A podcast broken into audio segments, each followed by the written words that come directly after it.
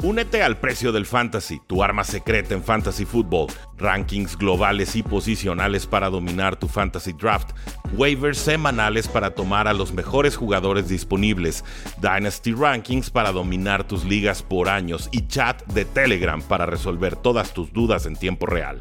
Visita stam.store diagonal precio NFL o da clic al link en este episodio para suscribirte.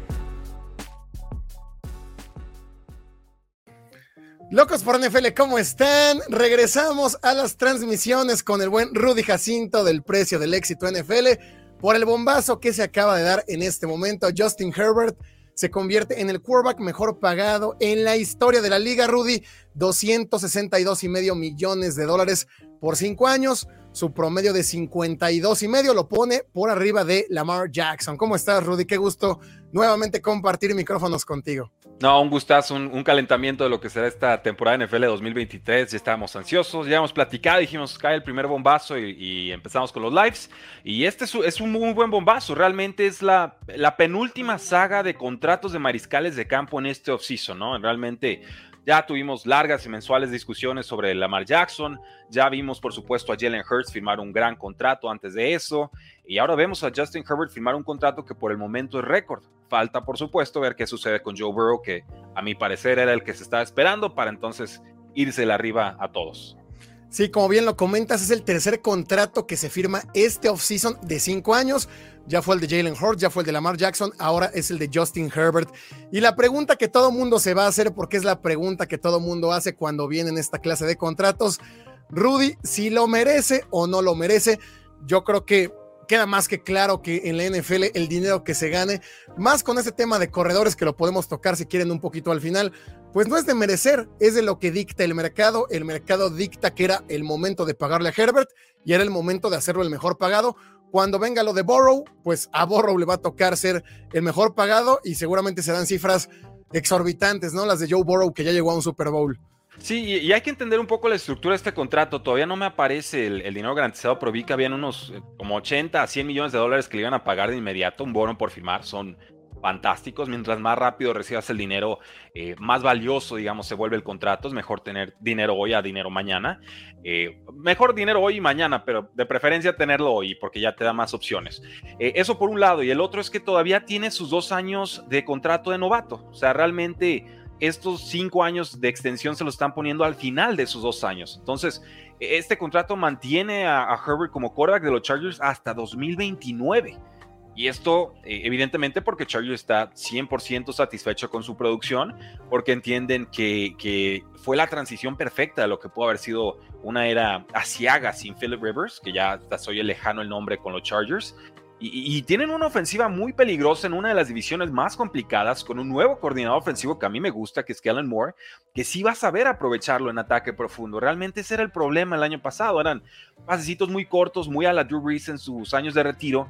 Y Justin Herbert está para más. O sea, él, con los ojos cerrados te completa un pase de 70 yardas y tiene movilidad ya ha crecido en la NFL, tiene una temporada de 5 mil yardas, tiene dos temporadas de más de 30 eh, touchdowns por campaña lo tiene todo. O sea, para mí está un peldañito por debajo de lo que es quizás un Josh Allen o un Patrick Mahomes, pero al momento en que toca pagarle, claro que se convierte en el número uno y yo, yo no tengo ningún pero. Pues sí, viendo los números de Justin Herbert, eh, pues en sus primeras tres temporadas ha sido el quarterback que más yardas ha lanzado, contando solamente las primeras tres temporadas, 14.089 yardas. En cuestión de pases de anotación, es el segundo quarterback en la historia que más touchdowns ha lanzado en sus primeras tres temporadas, solo detrás de Dan Marino. De esa calidad es de la que estamos hablando. 102 touchdowns totales, el mejor en la historia en sus primeras tres temporadas y 22 juegos con más de 300 yardas lanzadas, el mejor en la historia durante las primeras tres temporadas. Así que bueno, ya sabemos que el NFL puede o no ser de merecerlo, pero aquí están los números de Justin Herbert. Creo que lo que le ha faltado muchas veces ha sido defensa, ha sido cocheo, han sido, bien lo dices, una coordinación ofensiva que yo también estoy seguro que con Kellen Moore este año va a dar un salto. Eh, ¿Qué se viene para los Chargers, Rudy? La exigencia, por supuesto, tiene que ser ganar un Super Bowl en estos cinco años. La pregunta es si con Brandon Staley lo podrán, lo podrán conseguir. Genera muchas dudas, ¿no? En su primer año muy agresivo, en el segundo ya mucho más dubitativo, eh, no termina de encontrarse a sí mismo en el tema estratégico, se fue de un extremo al otro y no se trata de eso, se trata de, confiar en tus instintos, de tener la información analítica y, de ir madurando en este proceso. Este es el año 3 ya de, de, head coach, vamos viendo si puede de alguna forma amalgamar esas dos experiencias que han sido eh, complicadas, que me parece que Chargers ha ha quedado de ver como en tantas temporadas, pero sobre todo el año pasado me supo, me supo a poco el, resultado final del, del, equipo. Es un buen bloque, es una buena unidad, han estado invirtiéndole a la línea ofensiva que no está perfecta todavía, pero está bastante, bastante mejorada. Eh, tenemos un Keenan Allen que le está costando terminar las temporadas, pero cuando está en el campo es importantísimo. Un Mike Williams que también se acerca a la treintena de años, pero que es uno de los receptores más peligrosos en la NFL, sobre todo en, amenaza profunda. Para mí es el receptor más acrobático, el de las recepciones más acrobáticas de la liga.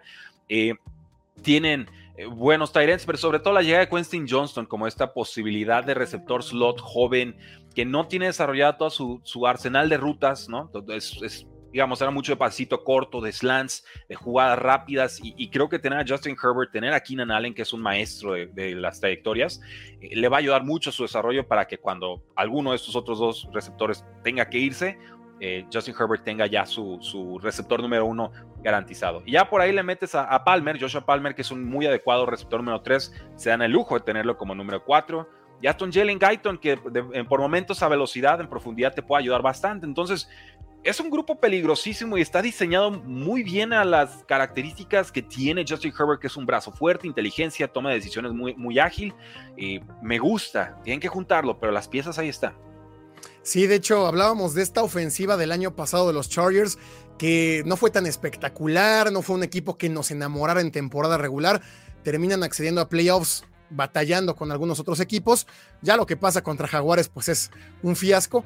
Pero discreto, Justin Herbert fue la tercera mejor ofensiva por aire, aún con un coordinador que no explotaba todas las habilidades que tiene. Con Kellen Moore, Kellen Moore va a pasar de tener una ofensiva que metió muchos puntos, que lanzaba muchas yardas con Dak Prescott. Ese salto que va a dar con Herbert va a ser eh, extraordinario.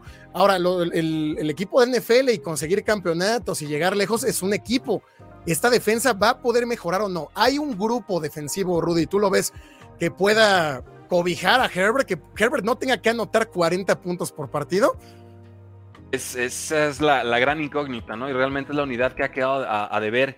Eh, no recuerdo todos los movimientos de agencia libre, pero recuerdo que hubo por lo menos dos contrataciones de tackles defensivos para contener el juego terrestre, que realmente eh, era una hemorragia total de yardas la que permitía a Chargers. Y si por tierra te corren a placer, pues va a ser muy difícil retirar las ofensivas de la NFL, ¿no? Por más que el, juego aéreo sea más eficiente, pues el juego terrestre es más seguro y es, más difícil entregar el balón de, esa eh, manera. Yo, creo que ahí, están las piezas para pensar que así, así pudiera ser, sobre todo yo, yo le apelaría a la salud de un Derwin James, que llegó a mitad de temporada eh, jugando bien, pero realmente no a ese nivel super estrella que le hemos conocido.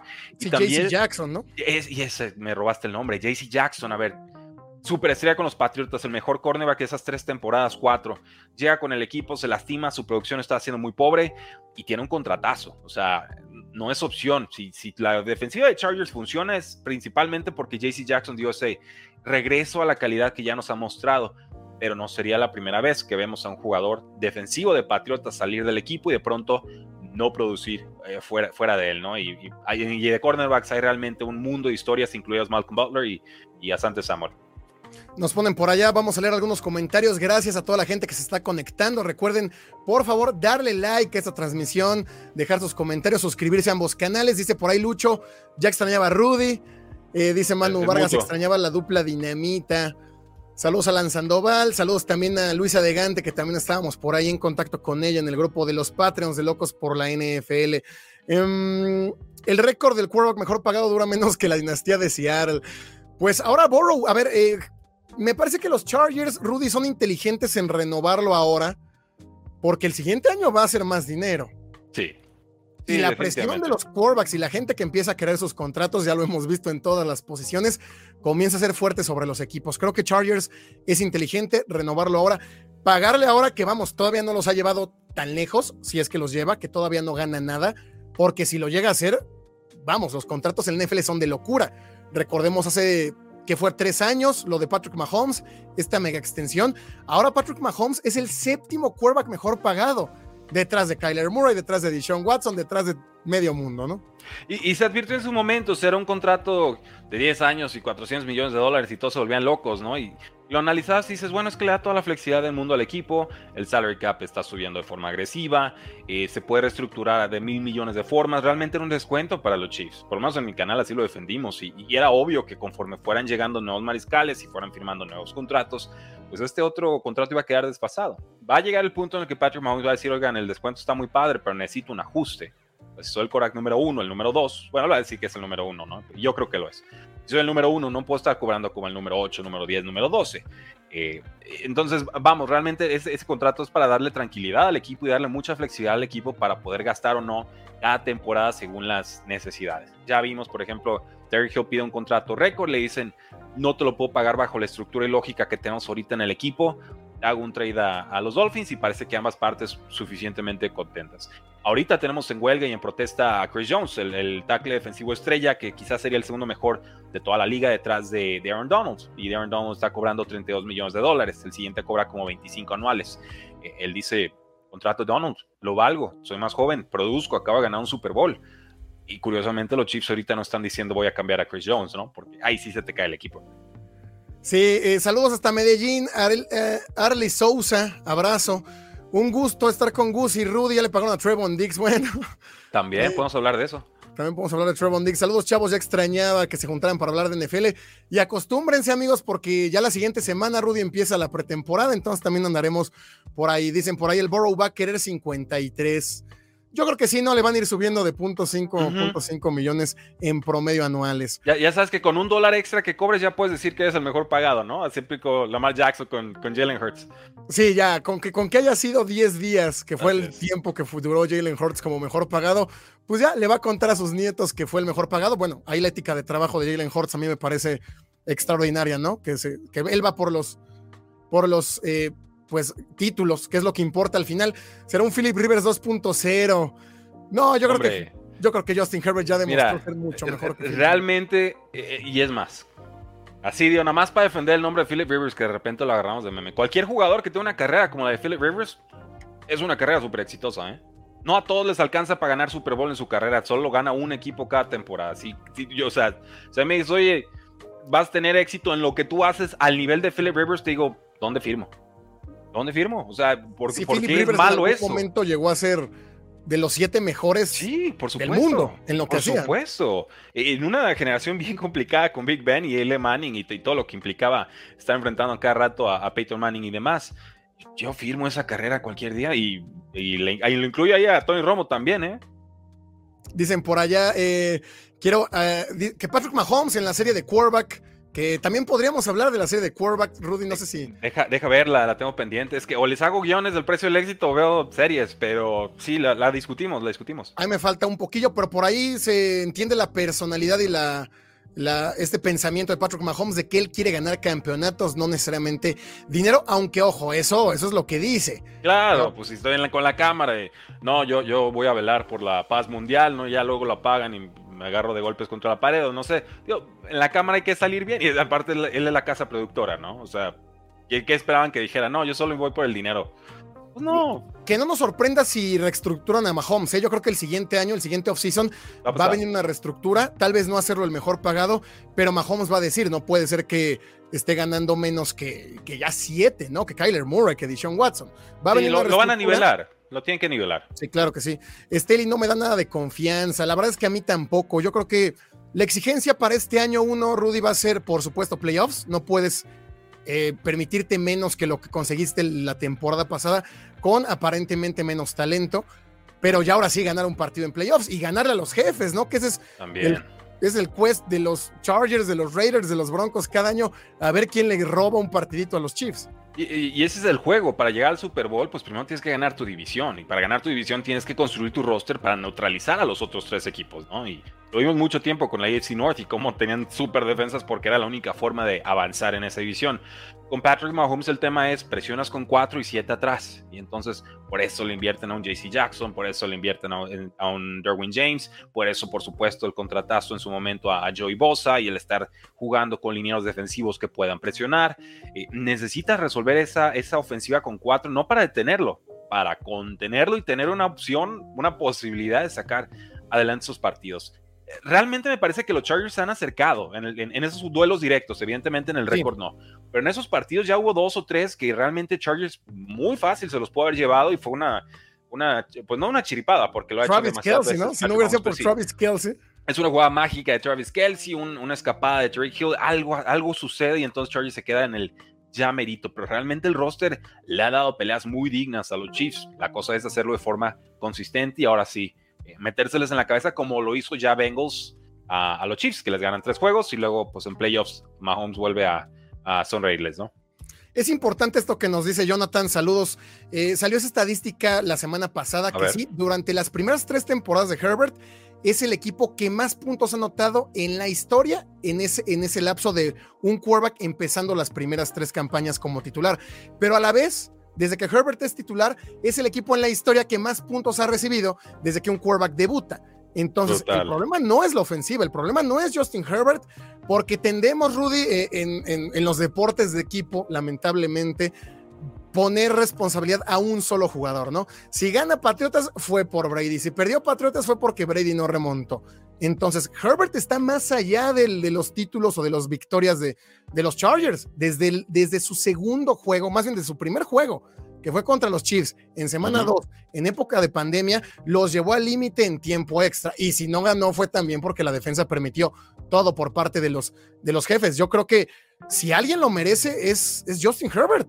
totalmente, totalmente. Eh, pero ahora va a haber un desafío y es Chargers no pudo aprovechar hasta cierto punto, bueno, no pudo aprovechar punto el contrato de novato de Justin Herbert. Ya le pagaron. O sea, ya el, mejor valor que existe en la NFL, que es un coreback estrella con contrato de novato, se les fumó, se le fue entre las manos a los Chargers como si fuera arena y, soplar el viento, ¿no? Entonces, entramos a una nueva fase, una nueva era de construcción de roster para los Chargers con nuevos desafíos, que significa que van a tener que recortar en otras posiciones. No necesariamente este año, no necesariamente el siguiente, que insisto, eh, son todavía los dos años de contrato novato que le quedan. Estos cinco años extras se lo están poniendo eh, adicionales a esos, pero llega el momento de hacer ese, esa clase de ajustes y entonces ahí es donde tiene que compensar el cocheo, ahí es donde tiene que subir su nivel la defensiva, ahí es donde tiene que subir el nivel coreback, porque ya no puedes gastar como si fueras el, nuevo chico eh, rico de la cuadra, ¿no? Realmente te tienes que fajar, te tienes que apretar el cinturón y los Chiefs ya lo hicieron, o sea, ya ganaron un Super Bowl con Mahomes como novato y uno con su contrato nuevo.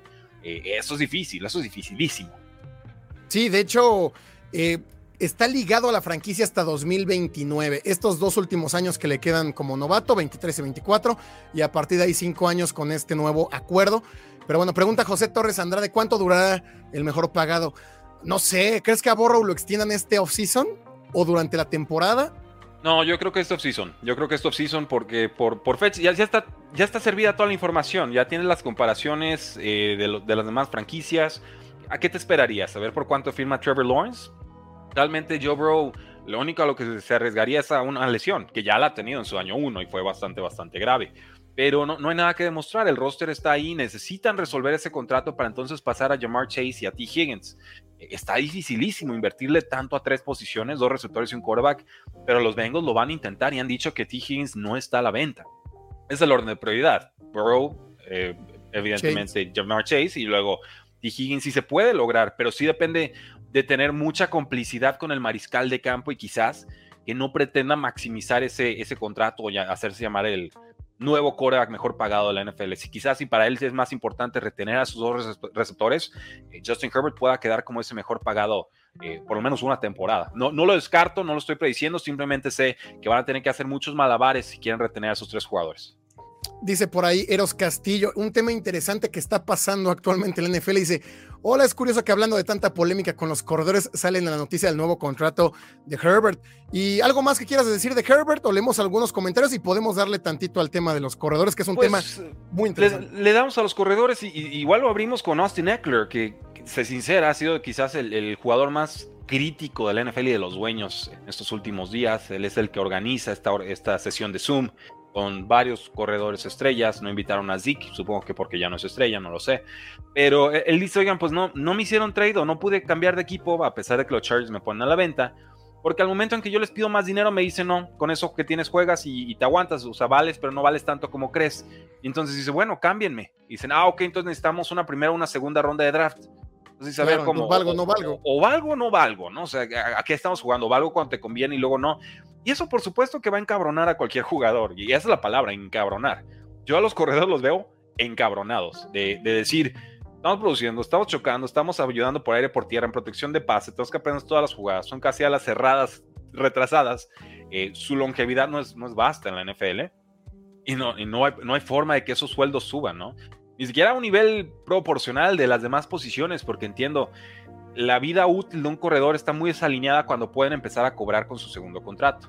Es la única malvada y perversa posición en la que mientras más produzcas, menos vales porque es más probable que te lastimes o luego dicen, ah, no, es que ya estás más desgastado o, te quedan menos acarreos en tus piernas, etcétera. No sé cómo revertirlo y esto está acordado entre dueños y jugadores bajo el CBA, el acuerdo colectivo. Eh, hay algunas fórmulas que he escuchado, pero necesitas complicidad con los dueños y realmente para que accedan a darle un trato preferencial a una sola posición eh, está bravo y puede ser una caja de Pandora. Porque entonces, ¿qué va a pasar cuando las salas cerradas digan yo quiero cobrar como a la cerrada? y te produzcan como a la cerrada, como ha sido Travis Kelsey. Entonces, híjoles, no, no, no sé, o sea, entiendo la indignación, entiendo a los equipos que no les quieran pagar y entiendo que realmente lo que quieren hacer los equipos es gastar más en las posiciones que te generan o te contrarrestan el juego aéreo. Y corredores de las que menos impacto tienen en el juego aéreo. Sí, esta imagen que compartimos en las redes sociales, síganos por ahí en Twitter, Instagram, arroba locos-nfl, eh, me parece que lo dice todo. ¿Quién es más valioso para un equipo? ¿Christian McCaffrey o Hunter Renfro. Por supuesto, Christian McCaffrey. Analíticamente habrá alguno que te diga, y muchos que te digan, pues Hunter Renfro, porque él, no sé, le lanzan targets y te va a decir, son de 12 o 13 yardas por intento de pase, más o menos su profundidad de campo, estoy inventando.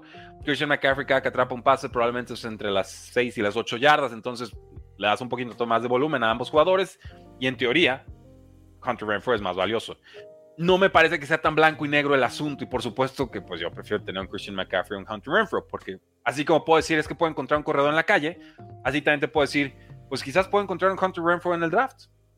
Y gasto dos o tres picks y entonces ¿por qué esa posición no se devalúa? ¿Por qué, eh, los, los receptores de rol, el 3, el 4, el 5, de pronto sus sueldos también se disparan junto al del 2 y el del 1? Esa es la parte que a mí me brinca en, en, cómo está estructurado ahorita los sueldos de la NFL. Sí, claro. ¿Quién toca más el balón? Christian McCaffrey abre espacios para los demás. Tú en un, es un juego de ajedrez y Christian McCaffrey te sirve mucho más que un Hunter Renfro. O sea, Christian McCaffrey termina siendo un caballo y Hunter Renfro es a lo mejor una torre, un alfil, ¿no? Sí, y, es un gran jugador y corre muy buenas trayectorias y los Raiders ya no lo quieren por alguna razón. Pero parece que los equipos prefieren gastar fuerte en esas tres posiciones de receptores y que las ven como bloque.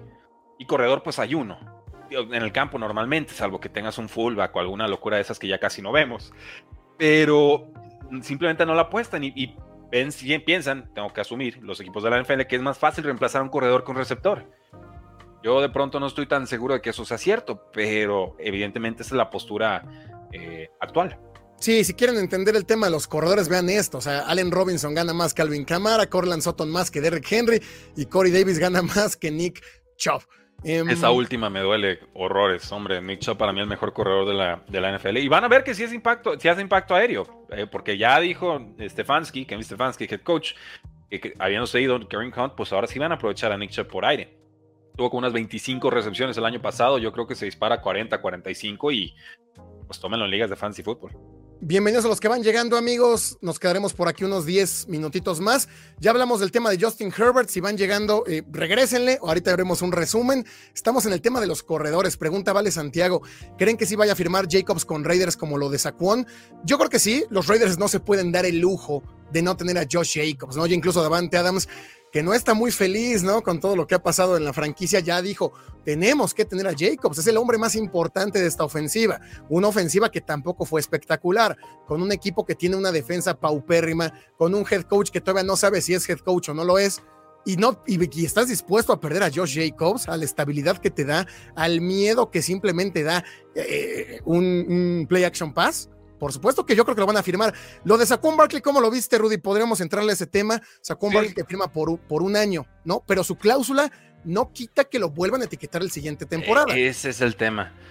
E, está rara la negociación, eh, no rara en el sentido de que ya se habían acotado mucho las opciones. Pasa la fecha límite el 17 de julio para las extensiones multianuales. O sea, si a ti te aplicaron el franchise tag o etiqueta de jugador franquicia y para el después del 17, cuando se cierra ese día en la NFL, tú no tienes un contrato de múltiples años, ya no puedes firmar por más de un año. O sea, punto, se acabó. Entonces, normalmente lo que pasa es, bueno, no llegan a un acuerdo, firman la etiqueta y ya tienen preestablecido cuánto ganan. Aquí realmente le dieron el, la etiqueta a Saquon Barkley más 900 mil dólares en incentivos eh, bravos, ¿eh? O sea, eh, hice video hoy sobre eso y me, acuerdo los números de memoria. Le piden que haga las tres cosas. 1300 yardas por tierra, no combinadas. Dice, según recuerdo, 1300 por tierra.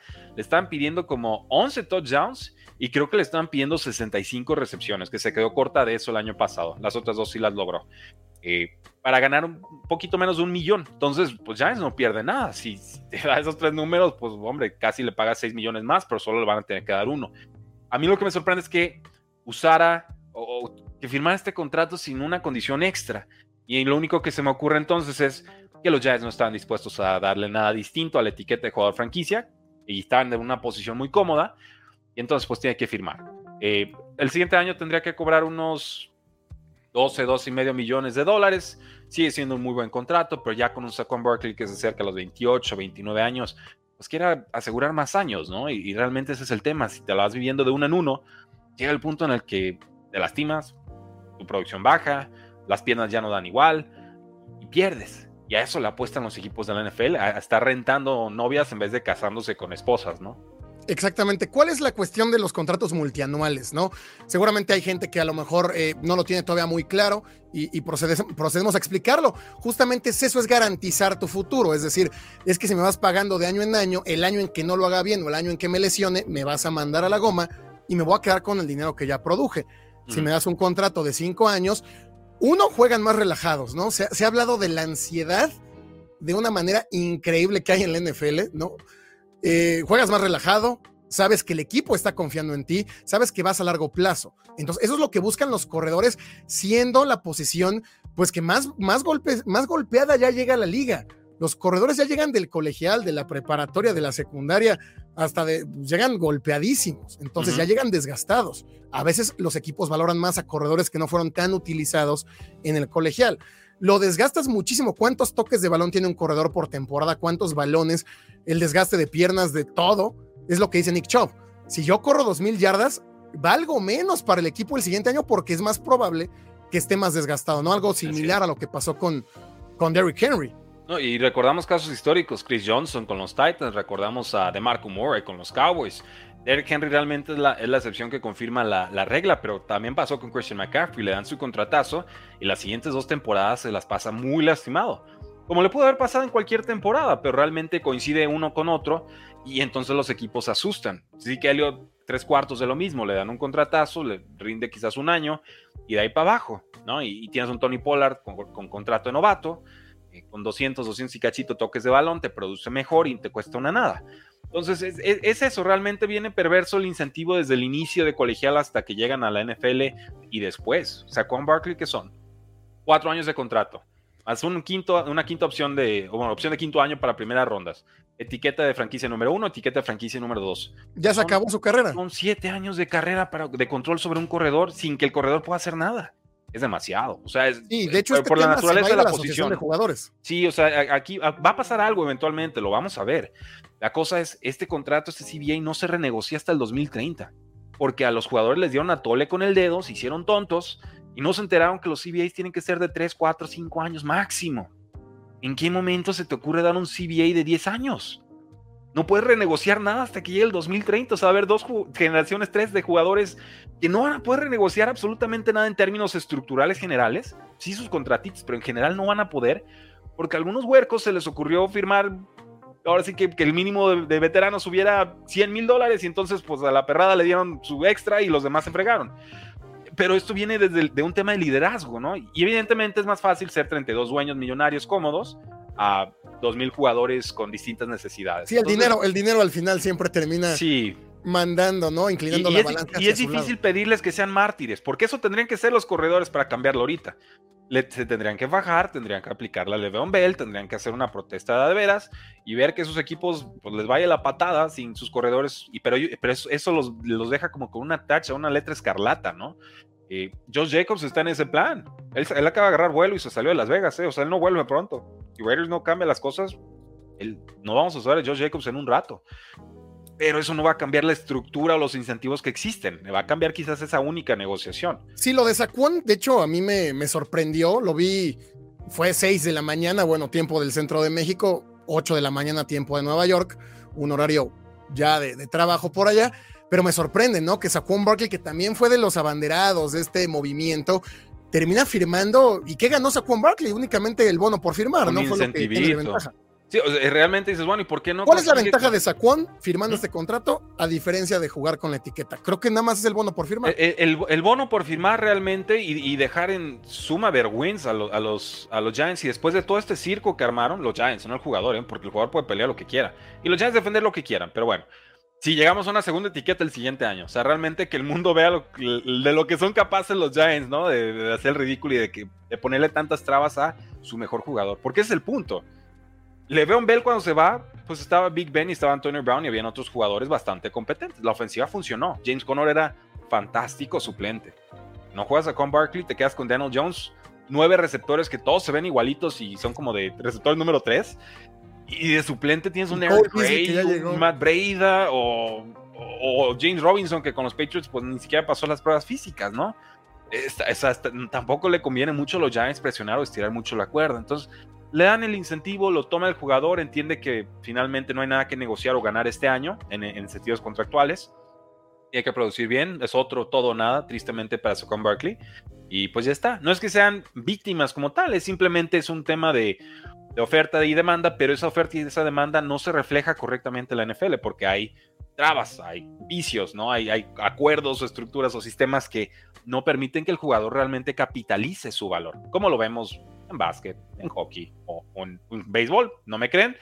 Vean por cuánto firma Shohei Otani este próximo offseason. Ahí me platican sus Mbappé en Oye. Kylian Mbappé le están dando un año 770 y no sé cuántos millones de dólares por ir a sonreír a Arabia Saudita y luego te vas al Real Madrid gratis. Y bueno, distintos acuerdos, distintos incentivos, otro, otro tipo de ligas. Este es de NFL es un solo país, fútbol es mundial. Pero el punto es ese, ¿no? ¿Quieres pelearlo? Órale, fájate. Pero probablemente no lo vas a disfrutar tú los resultados o el fruto de esa pelea. Va a ser a los que vienen. Sí, hay, dos sí está bien temas, difícil. hay dos temas que valdría la pena también tocar antes de terminar. Pues ahora el valor que pierde tanto Villan Robinson como Jameer Gibbs, ¿no? Los dos corredores seleccionados en primera ronda, que de Jameer Gibbs están hablando maravillas, ¿no? Uh -huh. El trabajo de pies que tiene es increíble, de igual manera eh, recibe muy bien el balón, pero Villan Robinson también una séptima global termina pues haciendo cuestionar a los Falcons. Otra que quiero poner en, en, el mapa es esto que nos comenta el buen amigo Enrique Sanford desde Panamá. Dice que tampoco hay tantos corredores élite ni buenos en la liga para generar el aumento en el mercado como si lo hay en receptores. Y creo que esto es porque mm. responde al tipo de juego. Simplemente el deporte ha cambiado. No es que no los haya, simplemente sí. ya no los vemos porque no se les da tanto el balón como se les daba en los 70. Me, me pone a pensar y, es que realmente es, es, la tendencia, es el juego aéreo, ¿no? Y se refleja en todas las posiciones.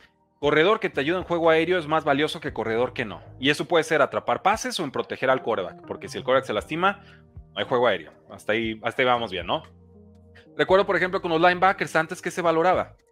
Que taclearas duro, que persiguieras al corredor, que saltaras las líneas, que fueras agresivo hacia enfrente, hacia enfrente, hacia enfrente. Ya no. Hoy por hoy realmente sí, si eres un pass rusher tipo Matthew Judon, pues y, y consistente, va a haber premio. Pero realmente es cómo te puedes mover hacia los lados y cómo te puedes mover hacia atrás, cómo proteges en jugadas de pase. Y entonces los linebackers, los two down thumpers, primer y segundo down, chocar, juego terrestre y te sacan al tercer down porque te van a lanzar un pase muy sencillo, pues ya también eso bajó muchísimo de valor. Y así todas las posiciones realmente es, es buen tema, pero yo no estoy tan de acuerdo en que haya un boom de receptores estrella y no haya corredores que valgan. Yo también creo que responde mercado, más ¿eh? al cambio de estilo de juego que a la sí. pérdida de talento. Yo creo que talento lo hay en todas las posiciones, hay muchísimo talento, simplemente responde a que el juego se juega de manera diferente. Lo que dice Josh Caballero también me llama la atención, dice, es cierto, es más fácil en general reemplazar a un corredor que un receptor, pero ¿qué es más fácil? Encontrar y reemplazar a un McCaffrey o encontrar y reemplazar a un Renfro, ¿no? Sí, no puede ser que Renfro tiendo medio pelo. Renfro, ¿qué será? No es, no es ni un top 20, 30 de la liga, tal vez. Eh, de ruta sí, pero evidentemente su producción no ha sido tan consistente para, para mantenerlo ahí. McCaffrey es el, mejor. El, tema es que lo están. Este tema de las métricas o de, las analíticas te, eh, es, un, es un temotototota y hay mil millones de, de métricas que podríamos usar. Pero realmente lo que están viendo es cuánto es el impacto del jugador ofensivo defensivamente hablando, ¿no? Y tratan de compararte a los jugadores independientemente de la posición, para entonces llegar a una, una suerte de, como un listado de prioridades que dice, ok, es más conveniente invertirle a quarterback, a pass rusher, a cornerback, a, safety, a receptor abierto, tal, tal, tal, tal. Porque entonces, en teoría, es como si dijeras, si yo le invierto un dólar a corredor, me genera solamente 10% de valor, pero si se lo meto a un quarterback y es bueno, me va a dar 200%, y si doy un pass rusher me va a dar 50% extra. Entonces, ese es el tipo de comparaciones. Y sí, efectivamente, es más fácil encontrar un corredor en el draft que un receptor eh, de élite. Pero también recordemos que necesitas tres receptores y solo un corredor, ¿no? Entonces, se vuelve complicado el cálculo. Si a un Hunter Renfro lo tienes que tener, te sirve más tenerlo. Corredor, necesitas uno bueno, equipos tienen dos. Dice Abraham Fragoso, ¿alguien puede pensar en los long snappers? Es la mejor chamba del mundo, long snapper. Si tienen hijos, denle un baloncito y pónganlo a hacer long snaps toda la vida. Toda la vida, toda la vida. Y se van a ganar sus dos, tres milloncitos sin ningún problema, jugando cinco, cinco snaps por partido. Long snappers es la, es la chamba del futuro. Y la inteligencia artificial no se lo va a fregar el puesto. Entonces, adelante con los long snappers. Ponen por ahí Simón 600 millones por Otani. ¿A dónde llega Otani, Rudy?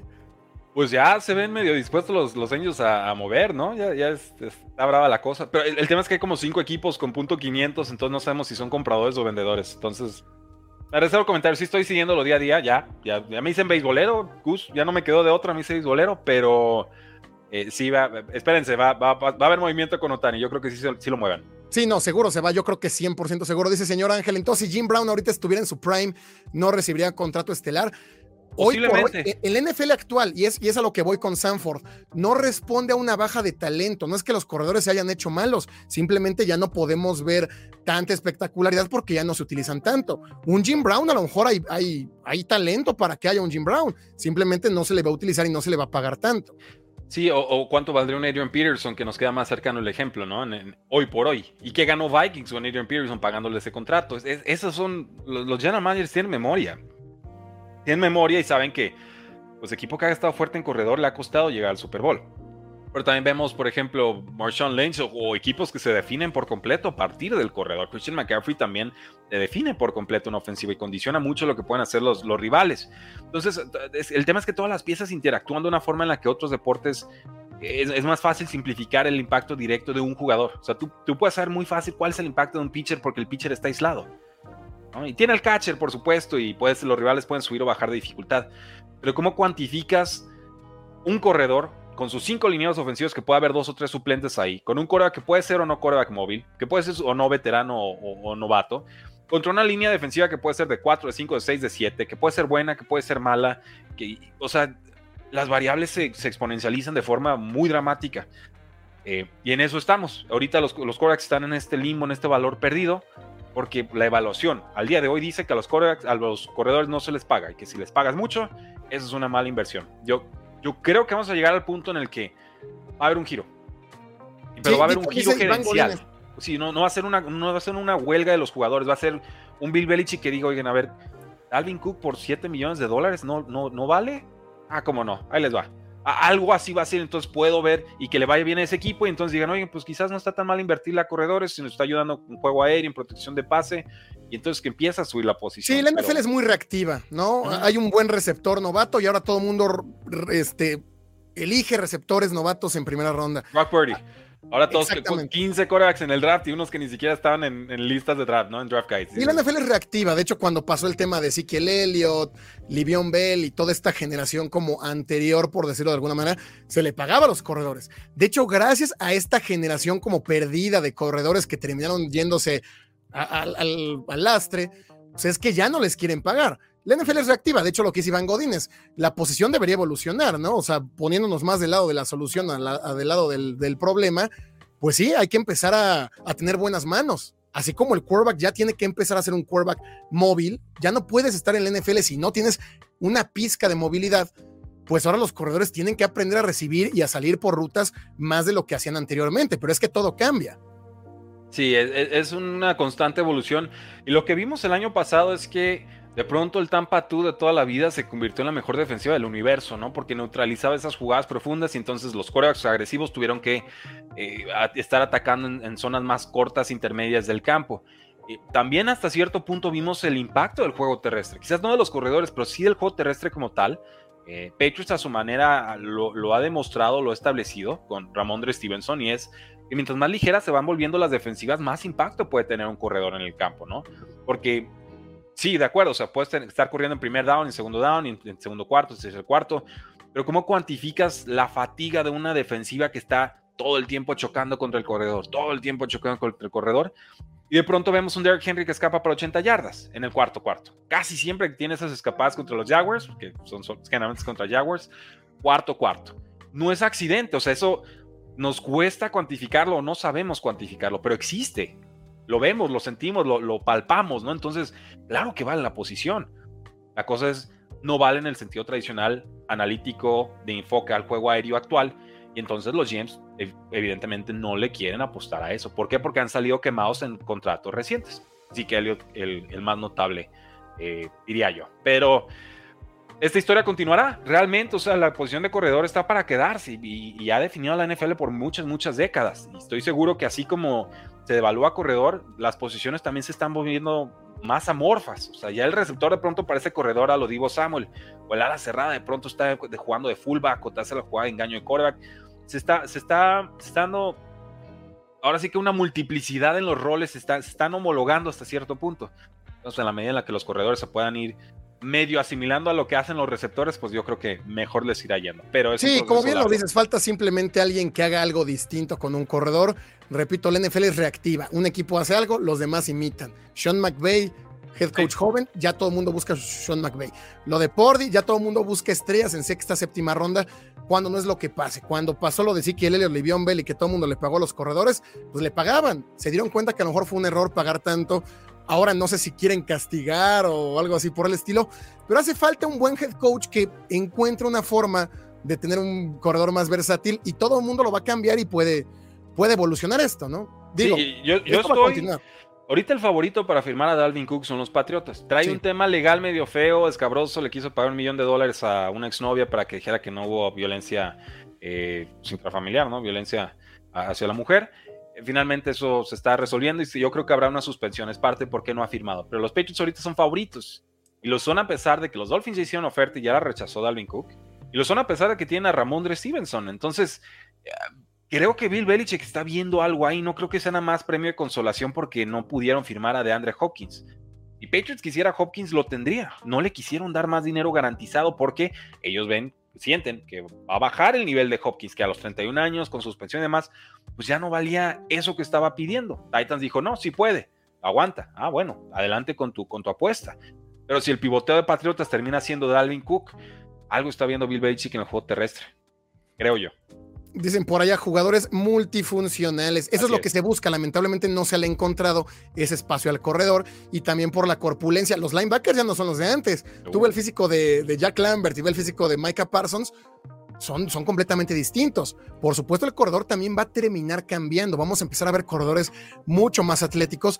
El fullback desapareció. El fullback era el corredor más choncho, ¿no? O sea, el, el, que abría los huecos, el de poder, pues ya no existe. Ya hay dos, tres fullbacks, ¿no? Entonces el corredor también va a tener que evolucionar y, estamos viendo tal vez de lo último del corredor clásico, por decirlo de alguna manera.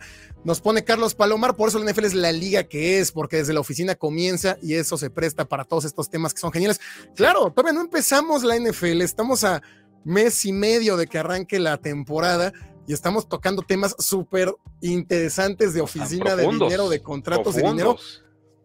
es, filosofía, es que eh, termina siendo un tema filosófico, ¿no? Y puede ser un análisis capitalista, ah, puede ser un análisis marxista, puedes hablar de discriminación, puedes hablar de claro, estrategias, pero pues, luego te vas a X's and O's, te vas a la historia, o sea, es una riqueza, yo siempre lo he dicho, la, NFL es drama.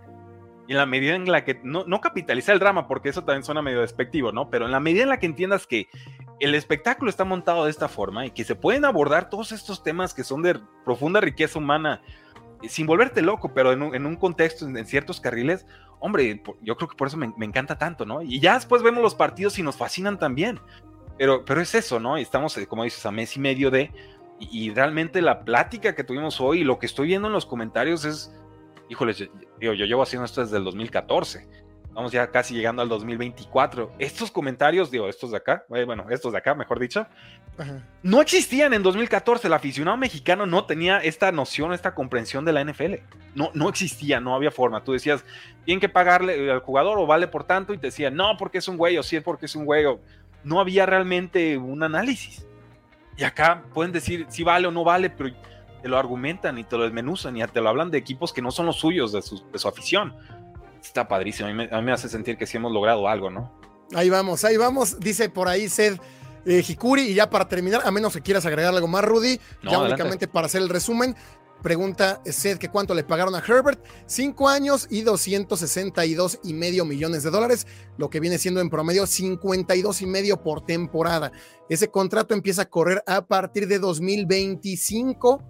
2023 eh, y 24 todavía los juega con su contrato de novato y em, pues sí, ya es el quarterback mejor pagado en la historia. ¿Por cuánto tiempo? No sabremos porque viene por ahí Joe Burrow, ¿no? Ese es el primer tema, yo creo que merecido. Eh, así es la NFL, es lo que pasa con el mercado. Justin Herbert tiene los números, o sea, lo que está haciendo Justin Herbert es extraordinario. A pesar del coach, a pesar de todo, tuvo la tercera mejor ofensiva por aire y se espera playoffs, ¿no? Eso en cuestión de, de Justin Herbert. Ya luego entramos al tema de los corredores, que es un tema extenso, ahí sí resumirlo es imposible, mejor regresa, regresa y velo todo si vas llegando, te vas a entretener en lo que vas manejando, en lo que te bañas, en lo que cocinas. Lo, puedo resumir, ¿eh? está bien fácil. Dale, dale. El, resumen es, si tú quieres jugar fútbol americano, juega todo menos corredor. Así sencilla. Si, si, tu hijo, si tú tienes talento y medio como que le hayas a esto del ovoide, juega de lo que quieras menos de corredor. Es el mejor consejo que te puedo dar. Así es, los corredores ahorita por un tema de que el deporte evolucionó, perdieron su valor, simplemente son cosas que suceden, por eso ya el cartero, ya no hay carteros, porque simplemente evolucionó la tecnología. Y bueno, el tema de Saquon Barkley y todo, yo les recomiendo que lo vean desde el inicio. Pero bueno, es todo amigos, últimos comentarios ya porque nos vamos. Eh, la siguiente semana estaremos con Rudy, yo creo que el día miércoles, tal vez martes, depende también de las noticias que salgan, para hablar el previo de la pretemporada que viene en la pretemporada, este partido del Salón de la Fama que puede ser algo atractivo. Eh, Jets Browns, me parece que es Jets Browns, el jueves 3 de agosto, y empezar a arrancar ¿no? el análisis previo, ver qué vemos en cada división, ver qué puede pasar, así que queden conectados ambos canales. Eh, preguntan, Gus, ¿cuándo haces las predicciones del AFC East? Tal vez la siguiente semana, hermano, depende, hay que... Que tú activa la campanita y, es la fácil. Y ya cuando salga va a salir. Eh, si quieres ganar bien, no seas corredor. En un umbral del mundo. O sea, un corredor gana más de lo que a lo mejor toco madera, yo voy a ganar en toda mi vida, ¿no? O sea, un corredor gana en un año pues, más dinero del que hace el 90% de la población. Sí, todo, en su respectivo contexto. Es, claro, es, lo importante. Pero un corredor gana quizás con el hombre número 11 de la NBA en todos los equipos, ¿no? Y dices, hmm, creo que un corredor vale un poco más que el jugador número cuando, Cuando se golpean más, cuando toca el balón, cuando es, es ídolo, cuando vende jerseys, cuando la afición sigue queriendo al corredor. O sea, el corredor sigue siendo la, una de las posiciones favoritas de cierta afición. Es cierto que cambia el, cambia el mercado. Los más niños ya no quieren saber de corredores, ya quieren solamente ser llamar chase, quieren ser receptores, quieren hacer el... Sí, sí, el greedy, hacer greedy sí, es, eso. Entonces, digo, es, una evolución natural. Va a haber cambios, digo, pero yo creo que va a ser más bien por un, por un tema de, valor de mercado. Va a llegar un punto en el que los corredores están tan devaluados que, por supuesto, que firmar a un Karen Hunt por 4 millones de dólares va a ser una. O sea, va a ser de risa y dice sí, por supuesto, como por qué no se me ocurriría firmar a un jugador a ese, a ese precio, ¿no? Pero pues sí, amigos, es todo por este directo. Muchas gracias, Rudy. Siempre un placer y acostúmbrense porque estaremos aquí eh, pues cada semana. Yo creo ya a partir de la siguiente, ahí veremos cómo nos vamos dando los descansos, pero pues gracias a todos los que se conectaron, más de 300 estuvieron el día de hoy. Suscríbanse si es que no lo han hecho. Si llegaste hasta aquí es que te gusta el contenido, es que te gusta la NFL, entonces no te engañes. Suscríbete a ambos canales, Locos por NFL, también ve a suscribirte a precio, arroba precio NFL en todas las plataformas. Gracias, yo, yo tengo una invitación para todos, a los que quieran, les guste lo del precio del éxito. Ya las hicimos, todos los guioncitos ya los tenemos como revista. Entonces, entren ahí al, link que tenemos en todos nuestros perfiles, en Instagram sobre todo está en, la biografía, stan.store slash precio NFL, y les da la opción de descargar 100 precios del éxito completamente gratuitos. Nos dicen a qué mail se lo mandamos, y ahí tienen todos los meses, vamos a estar sacando eh, ediciones, son como de 8 a 2 historias, está el guion, están los links a todos los videos, están poca madre, no cuestan un solo peso, cáguenle, gócenlos, disfrútenlos en un rato más, en un par de horas, en una hora sale el análisis previo aquí en Locos por NFL del oeste de la Nacional. ¿Cuántos partidos ganarán los Cardinals, Rams, 49ers y Seattle? Así que quédate al pendiente del canal Locos por NFL. En una hora, hora y media sale ese video. Rudy, rápido, tus predicciones. ¿Cuántos partidos gana 49ers, Seahawks, Rams y Cardenales? Ah, caray, ¿cómo? no he hecho análisis a ese nivel todavía. Este, hmm. Hacia ojo, buen cubero, Niners. hombre, yo eh, voy a decirte que ganan 12 juegos 49ers que gana 10 Seahawks. ¿Quién me falta? Rams. Cardenales. Mm, no, Cárdenas va a ganar como 4. Todo el roster está diseñado para tanquear espantoso. Y, me falta Rams. Yo creo que Rams sí puede sacar unas 6, 7 victorias. Ahí está, ahí está, amigos. Espérense una horita. Ahí estará en, YouTube Locos Gracias, Rudy. Nos vemos. Porque la NFL no termina. Y nosotros tampoco. Gracias amigos, nos vemos en el siguiente. Bye.